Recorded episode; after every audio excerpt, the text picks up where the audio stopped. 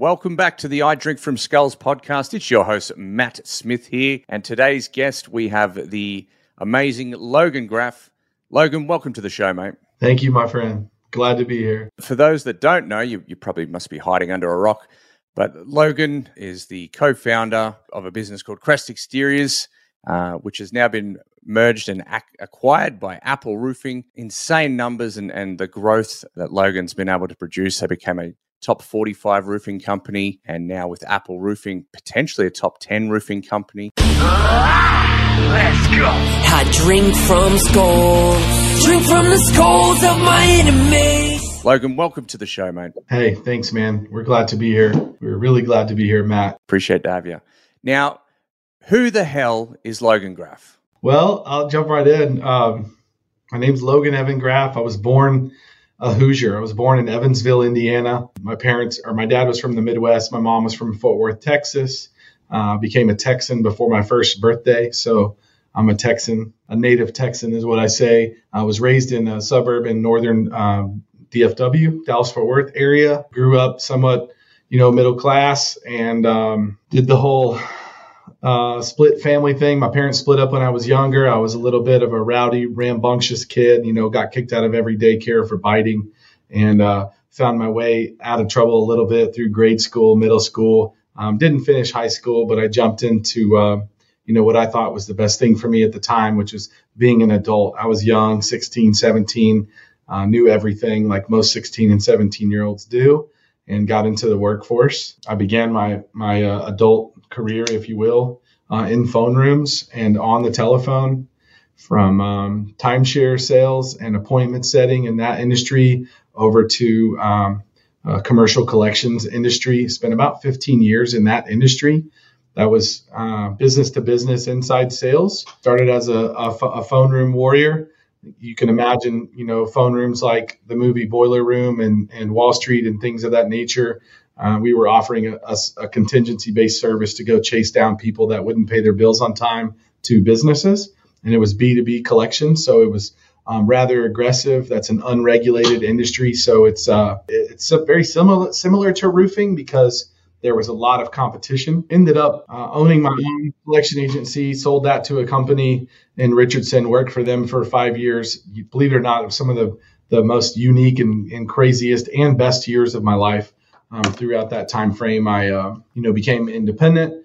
Ended up uh, falling in love with a beautiful woman, my wife Lindsay Graff, now of 16 years. Congratulations. We have two beautiful. Thank you, thank you. She's my rock.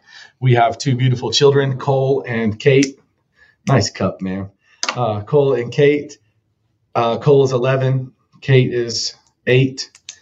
And uh, we now live in Prosper, Texas, still north of DFW. Spent a lot of time in this area in my life. My wife and I started dating when she was still in college. I had moved to Austin for a, another phone room job, and um, she was going to school down there. We knew each other from from grade school and high school. And uh, funny enough, her and my my business partner Sam lived in the on the same street together. And so we had mutual friends growing up. We knew each other for a long time. I wasn't mature enough for Lindsay to date me in high school. So it took me a while, and she finally uh, gave me the opportunity And when she was in college. And uh, married in 06. Our first child was born in 2011, wow. and then our daughter was born in 2014. Um, shortly after that is when I made the switch to roofing. Wow. Left the collection agency business. That was a very fruitful business. I tell everyone that's where I got my education, yeah. and that's true. You know, our, our roles at that company on a daily basis, we're communicating with CEOs or CFOs or credit managers, directors of credit, VP of finance, and getting them to talk to us about their problems which they never had any problems, right? But once they would open up to to us, our job was to close them to give us the business, and we would go collect the money, charge a fee, and we would earn commission as sales reps to uh, bring those those collection accounts in that we were able to get collected.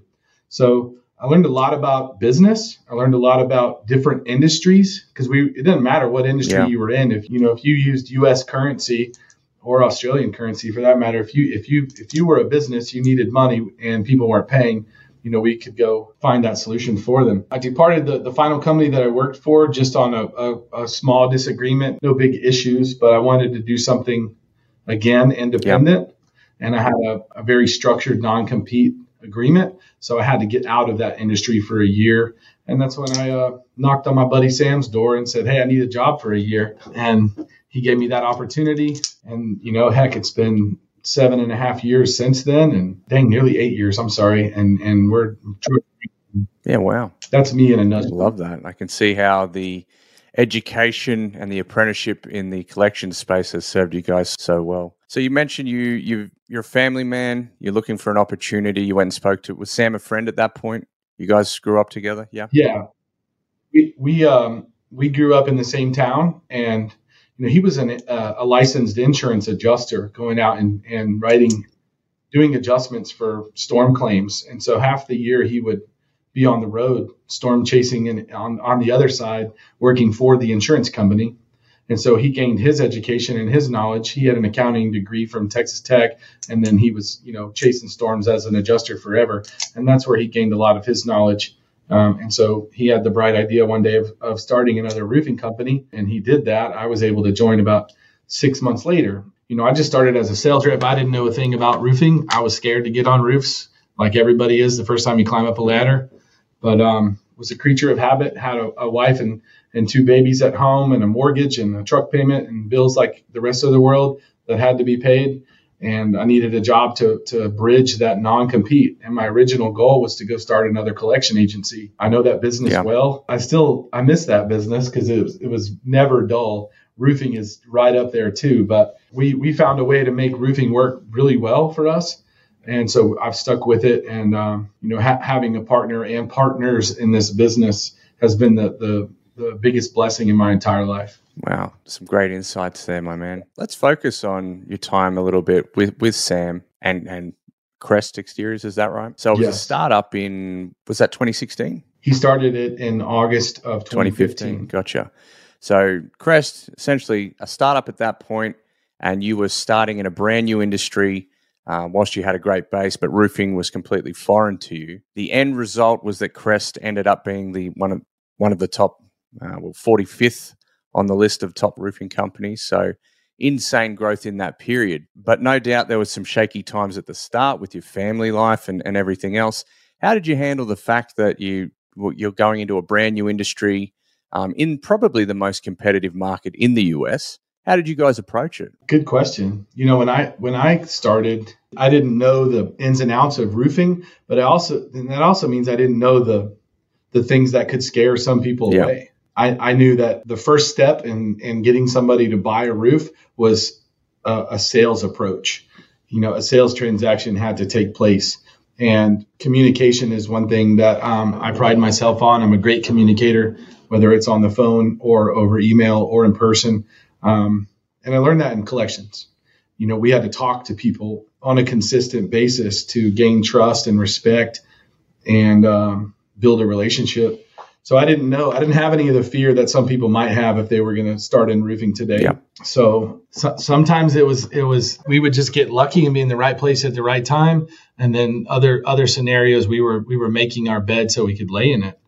You know, I spent the first few months trying to learn as much as I could about what, what, it, what makes a roof a roof and what does insurance paperwork mean and why do they pay this and why wouldn't they pay that? That's really two of the most important factors in the business is understanding the insurance claim process and understanding, you know, what goes into a roof system in itself.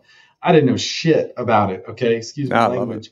All I knew was people had an issue. Their roof had a problem. I could get that problem solved. So my goal was to go out and meet people, gain some trust, get gain some opportunity, and bring that customer in the door. And we had, um, you know, the the back end of the office, if you will, that could solve everything else. You know, get the insurance claim resolved, get the job built, do it the right way, and um, you know, make money. There's plenty of money in this stuff if you do it the right way. Some people seem to try and overcomplicate it. It's not that hard. Yeah, right. I love that you shared that you started with with the basics and um, by understanding the homeowner or the prospect and the actual process itself. Do you think a lot of sales reps and, and roofing companies and contractors for that matter sort of skip over that and they're really more focused on trying to make money and, and, and sell? Is that something you've seen? I Yeah. do. I think a lot of people get into this business for the wrong reasons. Whatever you're going to do with your life, whether you're going to be in roofing or you're going to flip hamburgers or you're going to, you know, build buildings or whatever you decide you want to do in life, you've got to find out the reasons why you want to do it. Yeah. And money is important. Zig Ziglar says it's up there with oxygen. You need it to live. It is important, but, but that can't be your only passion. So, truth be told, my first year in the in the business, I was just trying to make enough money to not have to dip into savings. And and on the side, I was planning on going back to collections. And I, I had that in my head for nine months or so. You know, I started April the 10th or so of 2016, and I had a plan. As soon as my non-compete was up, I was going to open a corporation, create a create an entity, go get an office, and start a new collection agency. That non-compete um, was very firm, and I made that agreement. I wanted to honor that agreement, and so I knew there was no screwing around with that until a specific date. But I had a business plan. I knew exactly what it was going to cost to go open that business. I knew exactly how long it was going to take before we turned a profit, and I knew exactly what it was going to take to grow that business from a startup to where I wanted it to be. My passion in collections was holding people accountable. I'm held accountable year after year to pay taxes and to pay my bills on per, on time.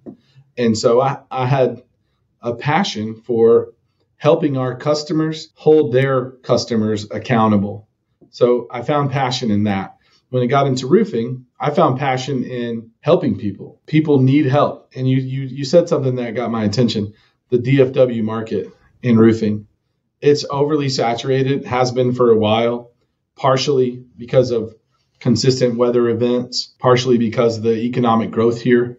You know, they're building homes and structures, and it, it's just nonstop. They're building thousands and thousands of new properties every year, and the DFW market is just getting bigger and better, uh, in my opinion. So that that bred more competition. There was a lot of good roofing companies here in DFW, still are Yeah. a lot of good ones, and you know, people would would go and have success at a at a company. And I, I'm sure this is happening in any any market. It happened in the freaking collection agency business.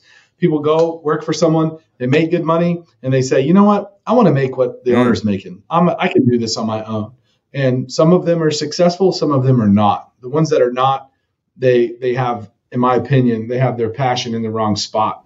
If your if your sole drive to get into roofing is for the money, you shouldn't do it if you can get into this business to help people solve problems, be a business of integrity, do the right thing even when nobody's looking, and you know you're going to take lumps on the head. But when you do shit that way, you get more business that falls into your lap than you can even handle. And so that is not jumping ahead here, but that's what expedited Yeah. our growth. Not just taking care of customers, but taking care of the people you know our employees are, are what is this business today the people that are employed at this business that's what makes the business what it is today it's not me it's not sam it's not marcus it's not dustin it's not our, our other leaders and other executives it's the people that are out there taking care of customers if we take care of our people they will take care of our customers and that takes care of the company the rest is is pretty easy so, So many nuggets. i hope there. that answered the Yeah. i kind of got on a No, tangent love, there it. but love tangents. I'm all with you. Um, and I'm going to focus on the rapid growth that you've experienced um, in a in a minute. I want to go back one just a little bit here and unpack something you said before. Nine months into your journey, you were still focused. You were going to go back to the collection business, but something happened. Something changed. What was that? What made you say, you know what? I think roofing's for me. I'll tell you exactly what it is. It's my partner, Sam. He said, I basically said to him, Hey, I'm going back to collections. Here's my business plan. Here's how much it costs to start up. Do you want to invest? Do you want to be a partner in this business? And he took home the business plan and he's one of the smartest guys I've ever met in my life. Another another reason why I'm partners with him. But he was a he's a studier. If he doesn't know something, he will go learn about it uh, and stay up all night reading and studying about something and figure it out. And he's done that in in in a few different ways. So I pitched him my business plan, and I think he came back Monday and said, "Hey, we need to sit down and have a talk." I was like, "Great, let's go. He's let's in. do this. You know, let me tell you more Let me tell you about how we're going to grow. Yeah. And he said, you know, um, I'm not willing to let you leave this company. Let's put a partnership together. And he he offered me sweat equity in, in the company with with no capital investment.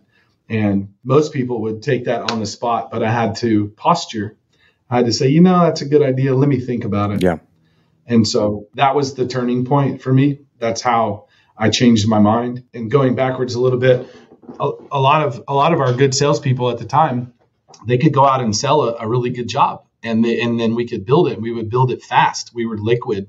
We've always prided ourselves on staying liquid in this yeah. business because there's there's only two reasons a customer can get away with not paying. Um, they either die or they haven't we haven't built the job yet. So as soon as a customer would would sign with us, we would build the job and we would you know chase the money. We would chase insurance money or we would you know the, the money wasn't the, the first priority. And some people may say we're, we're we are fools for doing that. I would argue and let our numbers speak why that's wrong. Um, but so the sales guys couldn't collect their money at all they they were really bad at collecting gotcha. money.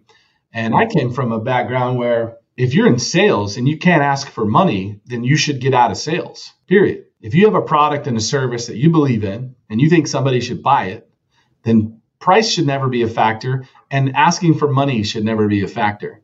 So I was helping the, the company collect money. Before I started, there was a big tornado in DFW the Christmas of 2015, like two days after there was a large tornado that ripped through um, Rowlett, Texas, Rockwall, Texas, Sunnyvale, wow. Texas, uh, which is east of the, the major met- metroplex. And he had a, about a dozen on the sales force that, and they went out there and, and signed up a whole bunch of jobs, built a whole bunch of jobs, and tied up a whole lot of capital. You know, seven figures worth of capital that was his own capital that had gotten tied up in those jobs. And so, you know, things were, were getting a little bit uh, nerve wracking. And so we had to put a hardcore press on collecting money. And we had success with that. But some of the guys were, they'd have troublesome customers that didn't want to come off their deductible or got insurance money and got sticky fingers or had amnesia or whatever the case may be. So I was able to help that. So I think part of that influenced Sam's decision to to say, hey, let's become partners. And I was a, a process oriented person in collections. We used a CRM. We had lead development. We had customer follow up requirements. You know, we had, you know, checks and balances in that regard. And so I can remember my first day coming in. I was like, "Hey, I'm gonna start. What CRM are you using?" And he's like, "What are you yeah. talking about?" I was, "Well, how are you keeping track of uh of your customers and who we're doing what for?" And he's like, "Oh, you see, we have these uh we have these Manila folders here, and you fill out the name and I was like, what the fuck? Manila folders? Come on, dude. It's like you're in the Stone Ages. I was like, we need a CRM. That day he Googled roofing CRM and AccuLynx popped up and he swiped his credit card that day and we were in AccuLynx right gotcha. away. Still are to yeah. this day. So as we approached that that end of the year, he came back to me and countered my offer with an offer of his own that that was very generous. Sam's the most generous guy I've ever met in my life, and I'm, I'm very grateful for him as a partner for so many reasons other than this one.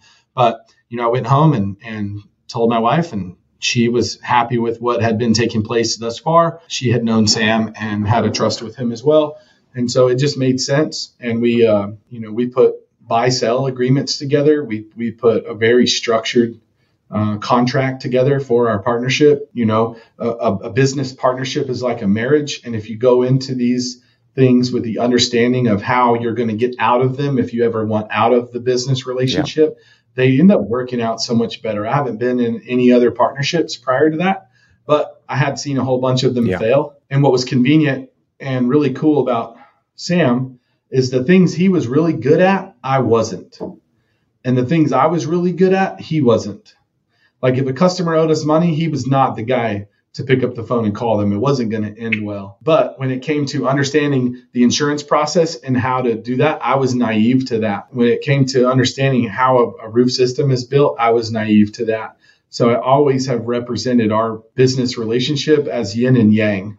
We were a perfect match, and the things he was really awesome at, I suck at, and the things I was really awesome at, he was not so good at. So it worked well, and um, we hit the ground running really hard, Matt. That's a, that's a, that's another yeah. topic. But uh, well, I'd love to unpack that a bit further. There's so many nuggets that. there, but you did hit the ground running um, and experienced rapid growth What were some of the things that you'd love to share about the, that journey and the, the, the big wins and the struggles too? The the struggles were somewhat consistent. The struggles were getting salespeople to you know follow our, our proven Yeah. process.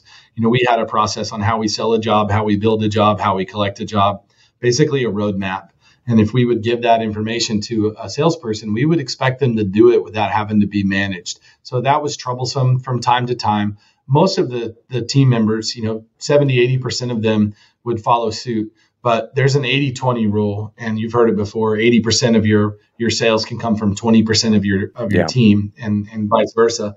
Most good salespeople come with a little bit of baggage, and myself included. I wasn't always the easiest salesperson to, to be an employee or to be managed.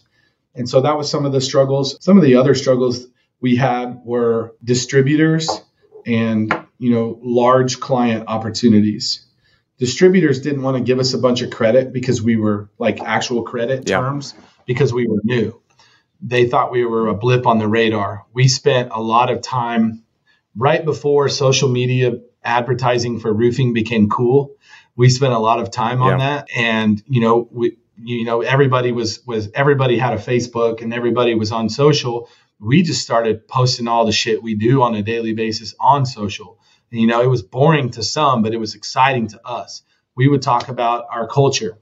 You know, we created and trademarked our hashtag, hashtag Crest Hustle. That came from from a long freaking day, one day with a long month of us busting our asses. And we met we met back at the office, Sam and I, one day, and I was like, man, we busted our asses today. We were just talking about our wins, and man, we were tired. Knuckles are dragging the ground. And he's like, man, we hustled today. I was like, we sure did hustle. And he looked at me and said, Crest hustle. And I was like, dude, I like that. And so we got bracelets made and t-shirts made, and that was our hashtag. That was our thing. And so I'm leading that in. It was a struggle because people started laughing at us and making fun of us and like, oh, Crest Hustle, you're so great, you know. And still to this day, we joke around with some people about that, you know. And that was a struggle, man. We we're we're men, we're humans, but we also have, you know, we we have Yeah. feelings too. I don't want to sound like a cornball, but we took a lot of flack. You know, a lot of people were like, "Oh, y'all are y'all will nobody will remember who y'all are in a year from Yeah. now." You know, get out of here. Our distributors wouldn't raise our credit limits. We needed to build more jobs. We had insurance paperwork, checks in hand, and and customers that were ready for us to roof their jobs. And the distributors wouldn't give us higher lines of credit. You know, they would start us at fifty thousand dollars in a month, and if we if we reached the max, they wanted it paid off before they would sell us another shingle, which is understandable. Coming from the background I was in, that's super understandable. Sam was able to to you know make a few phone calls and get some meetings with some um, some people's bosses, and we would go sit down with them, and, and we opened up our books to them and said, hey we want to spend two hundred thousand dollars a month with you, but you're capping us at fifty. So we're going to have to go over here to this other supplier, which is fine. But we would rather build a relationship with you. We like you. We want to continue this, and so we struggle with that. That those people have to make you know smart business decisions when they're giving people credit terms that yielded us some long-term relationships we finally got the ball mo- moving with that some of the other things that would slow us down were um, again kind of credibility we wanted to go build relationships with multifamily communities and you know get into some bigger opportunities. We wanted to go talk to hoa directors and presidents of hoas from communities that had gotten smashed by hail. And going to a, a person like that and you're talking big dollar figures they want to they want to see your resume. They want to see your your brag sheet. Yeah. and we didn't have it. We were you know a year and a half two years old so we just had to continue you know knocking on the doors and continue bringing in talent dealing with the the, the stuff that would go along with that you know we joke about it but uh, draws is a big Love thing we wanted we were big proponents of it and we wanted to give people opportunities to succeed. And every once in a while, you get burned. You give somebody a draw, you hope and pray that they're going to come Yeah. back the next day. Um, we had a lot of success with that, and we still to this day have a lot of success stories where some people, you know, wanted to be a part of something bigger than themselves and needed a little bit of help. And so that's that's another kind of mission statement for us is we are here to help not just with the customer, not just with the storm, but with our people. So Yeah. that's um, some of the struggles, and those those things still occur today. We're just getting better at how to deal with those Gotcha. things.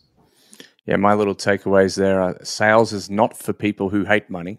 Number one, focus on relationships and you establish trust and credibility through consistency. When did those bigger opportunities start to turn into into revenue? And you mentioned two years in they weren't you know they knew you were there but they didn't think you were serious. They they needed to see more. How did they how did that start to turn into reality for you? Sure. About um, summertime of 2017 our, our, our within our first year as partners approximately two years in business there was a hailstorm in uh, the greater denver area and Sam literally went out there the day of the storm, found an office, bought some furniture, hired a, a, a manager, and we were open for business in southeast Denver uh, out of a city called Centennial. There was a bunch of storm damage there. And we took some of our sales guys from DFW out there and uh, set up shop. We were storm chasers. We set up shop out there, started recruiting salespeople and we called the suppliers, hey, we have an office now in Denver. Who's our rep out here? We need shingles. We got, you know, orders, blah, blah, blah. And so slowly but surely those people started opening their eyes and giving us more opportunity. We were always interested in, in bigger deals. We had some experienced people on our team that had adjuster backgrounds, other people that had sales backgrounds and had customer relationships already built. And we were basically just the bank for those people. And you know, one apartment complex led into another one. That one would lead into another relationship, or this decision maker left that company and went and worked for this company, had worked with us in the past and called us for a, a small repair, and we massaged and matured those relationships. We would reinvest into the company. We bought, you know, company trucks and got them wrapped so we could look more professional everywhere we went. We got better clothes and and company apparel. We wanted to to look look the part dress the part, and, and be be exactly who we were. We continued our approach on social media with talking about what we're doing, not bragging and not being arrogant or egotistical, but showing factual information. And a lot of um, we still had haters, and I think if you're doing shit right, you're always going to have haters. But a lot of the the people who were questioning, you know, what's going to happen with these guys, or or let's see how long they hang around they started, you know, I don't want to say drinking the Kool Aid, but they started enjoying. They started joining us instead of hating on us.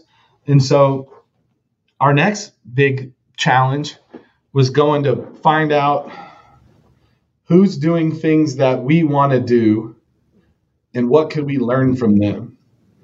So we we went and tried to schedule appointments with owners and operators of the largest roofing companies in the country. So we were cold calling this how we met the CEO of Quick Roofing as we cold called him. We found his cell phone number. Sam made a relationship with Paul Reed at Northwest out in Colorado. Um, we reached out to some some people who, who are some really good friends of ours in Minnesota, a company called All Star. We reached out to these guys and wanted to learn. We, we wanted to not just tell them who we are and, and what we're doing, but we wanted to learn from their mistakes so we didn't make them as well. So, mate, I'd love to focus on what you guys had done really well and then sort of just, even if you could touch on a few of the struggles um, in your rapid growth with Crest. Sure. One, one thing that, that we did well was was introduce ourselves to people and try to get information. We were not afraid to go you know knock on the doors of the the biggest and best uh, in our industry because we wanted to learn not only what they're doing right but what they're doing wrong. So we did a whole lot of that. We networked across the country with people that were you know having success in this industry and been around for a long time. We really wanted to learn what what are we doing wrong and what can we do better. We also spent a lot of time going to um, trade shows and events that were in our industry um, that there's a lot of them now, and there was only a few when I started. And we got so much great information from the different trade shows that we would go to technology, marketing, strategy. But the, the, the thing that separated us from our competition was our speed. Um, I mentioned before, we stayed liquid as a company. Both, both Sam and I came from a, uh, a previous career where we had made, made uh, a good living gratefully, we weren't having to live paycheck to paycheck. So we were able to explore more things and we would go hit a storm faster than anyone else.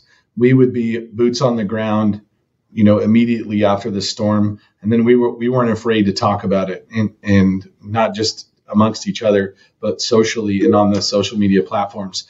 We would show up in a neighborhood with 30 guys and 30 trucks and 30 ladders and 50 crewmen ready to go, you know, do emergency services. Um, we would chase hurricanes with just as many people and go down and, and you know be be somewhat of a first responder. I never want to take away from actual first responders because those guys are one of a kind and, and we support the ever loving you know what out of them. But we would respond quickly to these storm events for obvious reasons. You know, we learned something from one of the Nussbeck boys, the kind we were talking about earlier. The the first one to build in the storm wins the storm.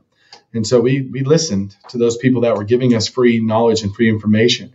So we would we put a plan together months before any storm happened. Can't predict the weather. We just knew exactly what we were going to do. Um, we had hailstorms hit at 10 o'clock at night. I've been on roofs at midnight when it's still raining, helping people tarp roofs and signing contracts in, in the kitchen at midnight. Um, you know, we, we, would we would react fast, and with our marketing, that would that would make the phone ring. We would attract what we were looking for. We would attract the the type of customer that wanted a reputable company that could react fast and that could do the job quickly, and and then so they could get on with their lives. And so we, I don't want to say we perfected that, but we we set somewhat of a standard of how we were going to operate in the future with you know storm reaction time. Um, again, bought a large camper, wrapped it with our company logo on it, the storm response team. You know, we we bought more vehicles. We we wanted to make a presence when we were in a neighborhood to where people wouldn't say, "Oh, you've only been in business 3 years, I'm not going to use you." You know, shit, we still hear that today. "Oh, you've only been in business 7 years? Well, we're not going to use you. We're going to use someone else." That stuff doesn't happen anymore just because of the way you show up and present. So, that was that was one of the things that that sped up the growth. One another thing, it sounds simple, but it's really not. It is simple to do, but so many people forget it. It's one word, integrity. You have to pay your people right. You have to pay them fairly. You have to pay them properly. You have to pay them on time. Um, again, coming from collections, this may sound odd to some, but we've never written a bad check and we've never missed a commission day, ever. And we take pride in that. These these people that will go out and and wear your wear your badge, wear your company information, and go out and sell your service. They deserve every dollar that they earn. And so that was another, you know, thing that we've we've maintained, and and it was really a no brainer for me. I told you earlier about uh, accountability was it was a passion of mine. Those things helped our growth, and we ran into other opportunities where we would meet other people that wanted to be on the team, that wanted to swing the bat for us. They wanted to be on a Super Bowl winning team.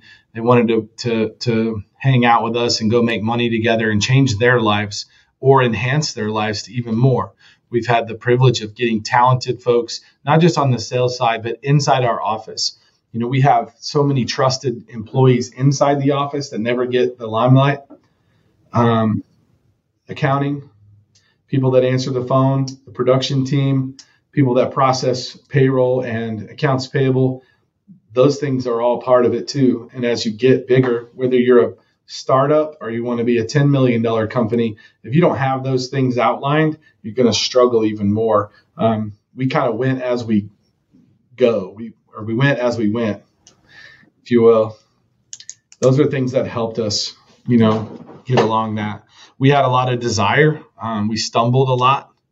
We we we didn't ever second guess ourselves. It was mostly like ready, fire, aim. We sniffed around every little thing we could to try and find out what is going to be um, unique about us. How can we make ourselves um, smarter? How can we get better? And we kept working hard and smart.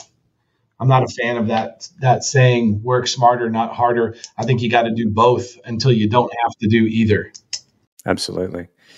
And one thing you mentioned there, simple but no not nowhere near enough people do it, is paying your people on time every time, paying them well, investing in them, and that's something yeah. that you and Sam have, have not just done well, but done as a as a market leader, an industry leader. And I, after speaking with hundreds and hundreds of different roofers, it's so common. You hear it so often, where a sales rep or, or someone within a business, maybe a partner, someone is someone gets screwed over, and you guys have you know you've gone the complete opposite of that, and you've put your life and journey on display, both social media but acting in integrity also.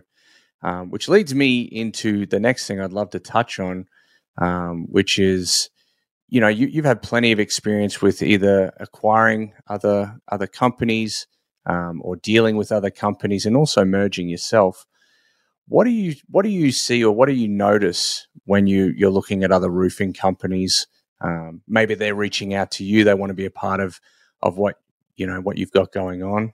We see a lot. There's a, yeah. a lot of different scenarios and most of it's not over the top negative but what what we found most commonly in, in we us Crest Exteriors and Apple Roofing LLC, we were both acquired by um, Gauge Capital out of Southlake, Texas.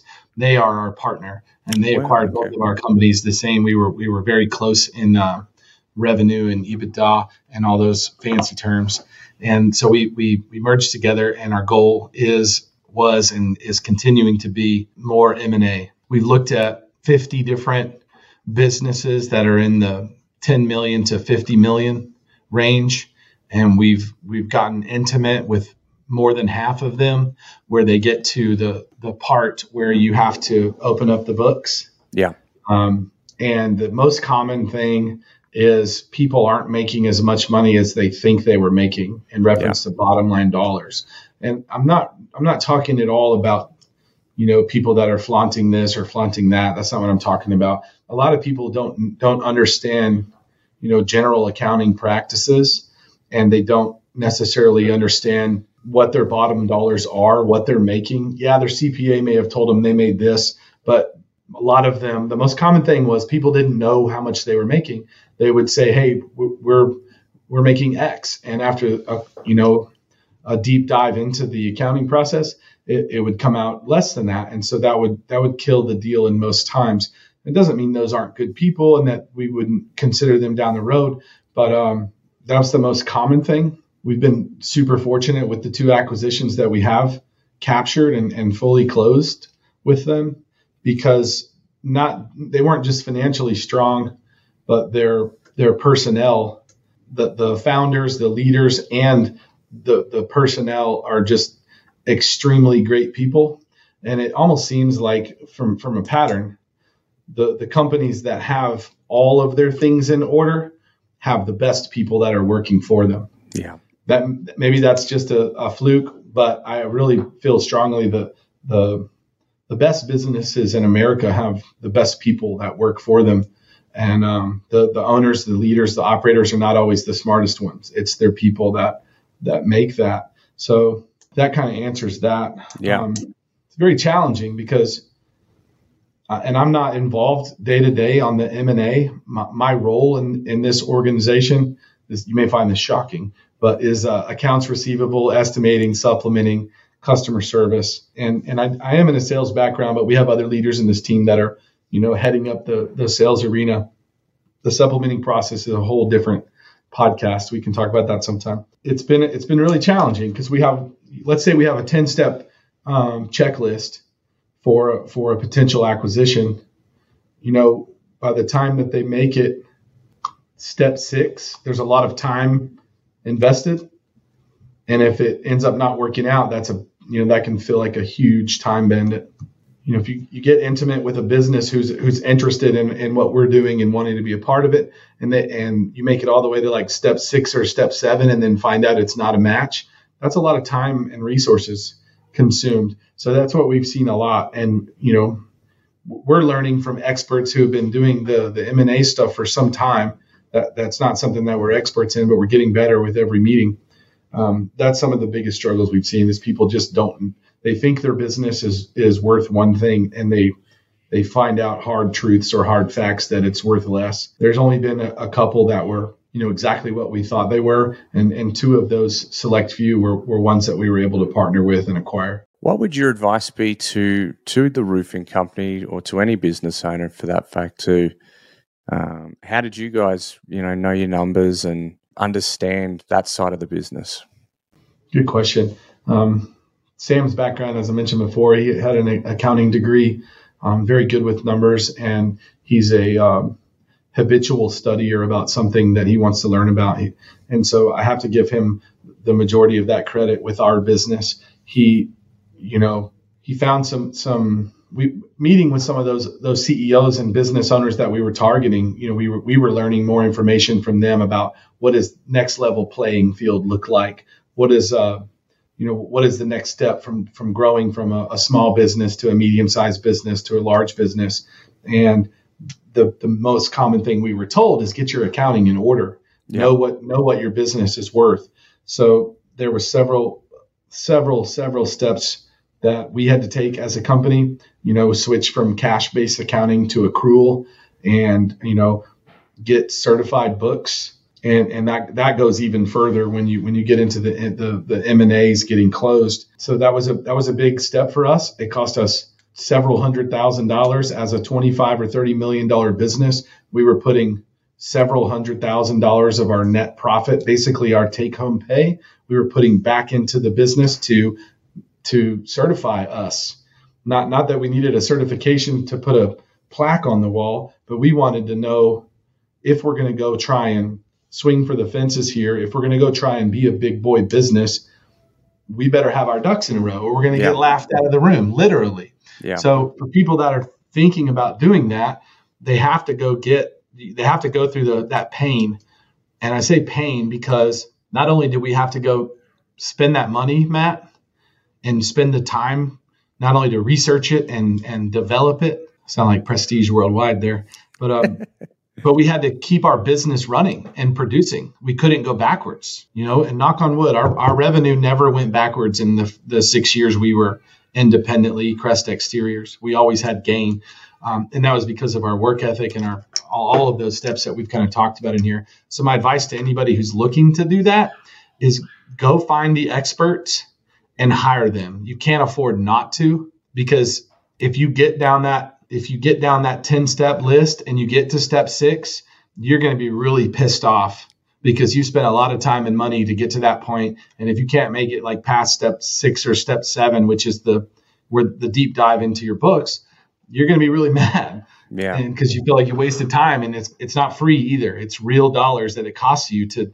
to to go do that. And um, so it was a gamble. There were there was many times it, it, we did this for about two and a half years before we finally, you know, put our deal together with Gauge. There were many times where I was like, man, that head trash in my head or that negativity in my head was thinking, I'm not sure if this is going to be worth it or not. We're we're reinvesting into our business, but there's nothing promised. Um, but we kept on, and um, you know, we we were I don't want to say lucky. I, I think we put in the work to get where we're at. Yeah, we get a little lucky here and there, but luck is where hard work meets opportunity. So we were we were in the right place, had the right uniform on. We were ready. We had the stripes under our eyes. We had new cleats. We were ready for for battle, and uh, we won the war. The the first one. Now we got three or four more coming up. That's my advice to people that are looking for that, though. That's fantastic advice. All right, we've had a few technical difficulties, but we are back. We don't take shit. We drink from skulls. We uh, we were never going to lay down. So thanks for hanging in there with me, Logan. Mate, I want to talk a little bit about uh, something that's very unique um, and something that's kind of it's it's come into the roofing space now. Private equity mergers and acquisitions. I'd love to hear about um, how how you've found that experience and what roofers and companies uh, need to do to be set up to be positioned to be to have that happen? Sure. Well, if you if you were to ask a layman, you know about why why private equity companies would want to get involved in a in any industry, the the, the folks that make up the the private equity sector. Um, for the most part, those people are very, very intelligent. Um, they're very business savvy, um, very good with money. They understand more about business on accident than most people do on purpose. And so their attraction, in my opinion, is it's a, a very, very, uh, very good financial opportunity. And so they look to invest private money into something where they can get a return. They have a little bit more control over it than something that is a, you know, an opportunity for a public type investment. And I, I, do have to give credit where credit is due. My business partner, Sam, all through the Crest Exteriors uh, venture, his mind is just a the he's got the biggest brain on a on a human that I've ever seen, and, and it just never stops. He's very talented, very creative, and so we stumbled upon some friends in the industry in the northern part of the United States that had been involved in a, a very lucrative private equity venture. They shared some information with us. Uh, we spent the next 18 months or so. This was back in 2018, 2019. We spent the, the next 18 months doing our own research and yeah know, kind of understanding what is that, what is that world about, and getting our business ready for, you know, something that could end up being attractive to a private equity firm. And there was a lot that goes into that, so I won't bore you with all that, but that's kind of how it started. And the the more hands you shake, the more money you make. You know, the more people that you can visit with and learn from, the more opportunities can fall into your lap. Some of them you gotta, you know, scratch, claw, and bite to get to. Others can literally fall into your lap. So we we tried to put ourselves in a position where we could get a seat at those tables, have a conversation with some of those people. And the first event that we tried to con, you know participate in, for lack of better words, it didn't go through. There was 18 yeah, right. months of of uh, time and experience and a whole lot of M O N E Y spent to get ready sure. for that. You know, getting your books clean and, and making sure that that you can pass an audit from from those folks and you can explain where every dollar in and every dollar out has has come from or went to that's the type of audit those folks perform. And so the first one that we went through 18 months worth of worth of work put into it it just didn't work out. It wasn't the end of the world but it just didn't work out but it was a learning experience for us. Yeah. we got a lot of education. And we the, the hardest part was keeping our business running you know being able to have a, a core group of people that can keep your business running while you're working on some projects like that to grow is very important because you can't just put the whole business on hold while you go focus on this over here to learn about it. So, yeah. Um, following that first one, the second one obviously uh, went well. It worked out for us, and we're 18 months past that closing date. And there was an 18 month period before that closing date of putting that deal together. So, I don't know, doing rough math here, four and a half, five and a half years, or the past four and a half or five and a half years would be my experience in it. There's others out there that have more, but that's a good amount. And like you said, it's no secret that um, this this space is is uh, is a very interesting space for private equity. Yeah. I know three other major groups outside of our group that are that are actively that, that have purchased some companies and are actively pursuing more and it's it's good to see because I think I think it's helpful for the industry. Yeah, absolutely. We won't go into it too deeply, but if you could share one big takeaway, other than um, you need your team to be able to function without you, what would it be to be ready for to for private equity? If there's one takeaway, you got to be ready to be honest with yourself, because you can you can tell everybody you want to tell about how many roofs you replaced and how much revenue you did but when it comes down to it and and you get your final numbers you're gonna have you're gonna have to be able to swallow what those final numbers are. A yeah. lot of people in, in any industry not just roofing but in any industry they think they're doing x amount of revenue or they think they're making x amount of profit. They think that their annual earnings are this number. And until it gets audited to make sure that you didn't overlook something you know it, it is whatever you imagine it to be so that's the biggest takeaway for me was realizing that when they when when those audits took place, we we got a, a, a clear dose of our own medicine of where we were really at, which allowed us to focus more on maintaining that growth. Because it doesn't matter how much revenue you do; what matters is the profit. And after you yeah. pay Uncle Sam, what's the real take home? And then what are you able to do with that money to help grow your business? Because one or two good years in the business is is great, but then what? You got the whole rest of your life you got to pay attention to. Absolutely, that's great share, man. Just want to ask, like, if you if you had your time over again, and you were starting up a roofing company, what would you do differently? Like, how would you approach it, knowing what you know now? Oh, that's a good question. I don't know. Um, the first thing that comes to mind is I would I would approach it more aggressively than we did. Yeah, we were we were what we thought to be pretty aggressive at the time in reference to our marketing and our sales approach and and how good of a customer service representation we wanted to make our business be. Um, I, I think that if I had to start all over again, I would do I would double down on that and heck even 10 exit. I would I would try to be more of a customer service friendly business. I would try to be more of an employee eccentric business. I would try to be more aggressive and assertive with my marketing and how I capture leads and how I bring people to the table to know who our company was. It's even more competitive now than it was then, but if you take a road and you stick with that road, you'll have success. I think a lot of people would fail because they hit one road and then it forks this way, it goes that way. They try different things and they can't get to one. So my takeaway would be get more aggressive, man. More aggressive. More skulls. That's cool. Yeah, drink from more skulls, and that's cool to hear you you say because you guys um, were, you know, the growth that you experienced and engineered was, in in a lack of words, insane. Um, the way you recruited, the way you attacked the market and built the company very very quickly, so you'd get even more aggressive. That's that's so cool to hear. We uh, haven't really done this before, but you shared you've got some questions for me. So if you want to shoot yeah. away, hit me with them. Well, for sure, man. First off, I, I, I said it earlier and I, I, will say it again. And anytime I'm in passing with any of the folks from Apex or anybody else that knows who you are, you know, I just want to express my gratitude to you and what you're doing. Yeah. Um, you're not only delivering a good product, but uh, you're entertaining, man. And uh, one one day when our when our paths meet in person, we'll be able to celebrate for that. So, oh, um, kind of going back to just a few things that I had. I, I want to know how you and maybe your family was involved too, but how did you come about being either the self proclaimed or the Australian recognized best hair in your country? I really need to know the answer to that. Best hair in the country. Yeah, great question. I um, it's a funny story, really. I started getting. I got into advertising and marketing. Oh, five or six years ago now, I was doing building commercial cleaning and renovation here where I live. And I met Andrew Ammons and Tim Nussbeck. And I was advertising for my own that business and it was doing really, really well.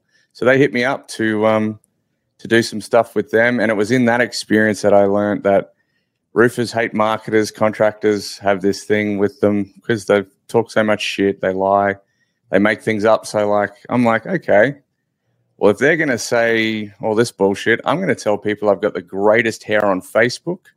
And I just kept saying it. I just started saying I've got tremendous hair. I'm the second greatest redhead in the world. Um, I have the greatest hair on Facebook. Then I'm like, how do I double down on this? People thought it was kind of funny. It was memorable. Um, it was catching people's attention. So I did a post where I gave my I, I won an award for having the greatest hair on Facebook. And it was funny because it triggered so many people. They're like, yeah, it's not even that good. Who gave this award? I'm like, I fucking made it up. I gave it to myself. yeah. And I'm like, that's the power of social media. So it's kind of like a play on just giving people shit and having fun. But it was the the actual marketing lesson was if you can if you're consistent and you say the same thing over and over and over again, people will start to remember it and it becomes like an anchor. So when any t- anytime someone talks about having hair or anything hair related, skull related, they think of me. So I've got all these little anchors sitting out in the in the world that make people think of me, and it, it's super powerful. It could work for anyone as long as you get it right. Yeah, hey, I compliment that. You know, when we were young in our in our business, we're still young in our business, man. Um, Sam and I celebrated seven years of partnership uh, this year.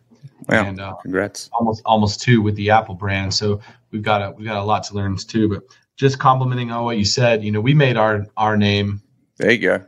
Pretty quick, and we stuck with it. And you know, we we caught a lot of flack from it. People would laugh about it. People would use their Mike Tyson lisp when they would say Kreth Huthel, and you know, people would laugh about it. Yeah. and that's okay. We, we that's that's motivation. But they would also wear they would also wear the bracelet. So I don't know. Um, so sticking sticking with one thing and building your brand that's that's really good. That's important. Yeah. Um, the only other question I had, man, we could talk on uh, for hours on different topics. The only other question I had is, um, when are we going to see you in the United States? Ah. when are we going to get a formal invitation to Australia? The formal invite to Australia is always there. With the US, I'm I'm really looking forward to getting there. Uh, it'll probably be next year now because um, my wife and I, my wife's pregnant, so yeah. Yeah. So with our second little one, I had planned to come. We were all we were going to come over this year, but because she's now pregnant and sort of halfway through, we're gonna going to see that out and stay safe here. With um, everything that's happened in the past few years, there's been no next to no international travel. It's all, all back in order now. So yeah, that's sort of the thing that stopped me. But I'm definitely going to get over there uh, next year, come to some events and meet everyone. It'll be great. We'll keep our eye out, man. We definitely need some uh, some FaceTime.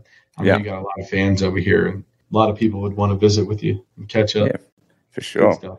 We'll drink from some skulls. We'll have some beers, some yeah. wings, do some American stuff. I'll get a hat. It'll be great. Big cowboy hat. yes, sir. Speaking of doing the cultural stuff, um, I read this thing yesterday, and, we, and and we can turn it off after this. When a kangaroo is in a pond and he's staring at you, does that really mean they they're ready for you to come in and fight? Yeah, yeah, I saw that too. Yeah, that's true. Because they're so good on their hind legs, they'll they'll drown you pretty quick. So yeah. you don't want to play their game. Any, any of your buddies go toe to toe with one? Yeah, we've got a, I've got a few buddies that hunt them and stuff like that. They're pretty they're pretty hectic. I've got heaps of kangaroos where I live, which is kind of it's not actually that normal. Even though there's I don't know, there's 40 or 50 million kangaroos in Australia, but you'd never see them unless you get out to the country. They're not in the big cities or anything. So sure. yeah, but yeah, they're pretty they're pretty hectic. I would uh, I would avoid them if you if you could. I would too. I would not yeah. be interested in going toe to toe with them. They love a good brawl. I'll tell you that. hey man, they normally run away though. To be fair, they see you, they wild bounce off, and yeah. Well, thanks, my man. If people want to connect with you, if they want to talk about you know roofing sales, private equity, anything that you can provide some value with, where would be the best place to find you? Sure. Um, I, I operate two on two social media platforms. That's really it. Mostly Facebook, but sometimes Instagram, and it's the same handle on both. Logan E Graff, um, easily found there. Um, I can communicate through Messenger or chat, and if folks um, want to reach out and, and set up meetings, um, I'm happy to do that as well. Like I said earlier, the more people that I can meet, the more ideas that I could create. Um, in reference to roofing, you can find us at appleroof.com. We're working on getting in more states, but we're working in about 20 states now. So wow. we're moving around the country a lot. easiest way is Facebook. Second easiest way is on our website and then through email. Awesome. And that, that'd be a great place for people that are looking for an opportunity work wise, um, whether it be sales or uh, any one of the you know many different roles that you would no doubt be looking for quality people. I guess it all starts with a conversation. So if they connect with you, they can go through the right channels there too. Is that right? For sure. Yeah, we're always looking for good um, sales folks that are just good with customer service and communication. You don't even have to be good at sales. If you're good at communication, there's there's lots of opportunities in this industry. Awesome. Before we wrap up, what's the question I should have asked you but didn't? I wrote that one down. Actually, you, you already kind of answered it, I think, but I'll ask it anyways. How does one like me become to have the world's best hair in North America? Based on what on my my marketing knowledge, you would need to win an award. Now, how you win that award is really up to you, whether you can get creative with it. For me, I literally just did a Facebook post about how I won a tough but fair battle uh, for winning the award for greatest hair on Facebook. So I suggest you do the same. Then you just keep telling people that you've won that award and within a short period of time, they'll start thinking that it's true. Yes, recognition, baby. That's great stuff, man. Well, thank you for sharing some time with the I Drink from Skulls podcast crew. You've been amazing. Uh, and look out for our next episode, and we will drink from some skulls with you next time. Cheers.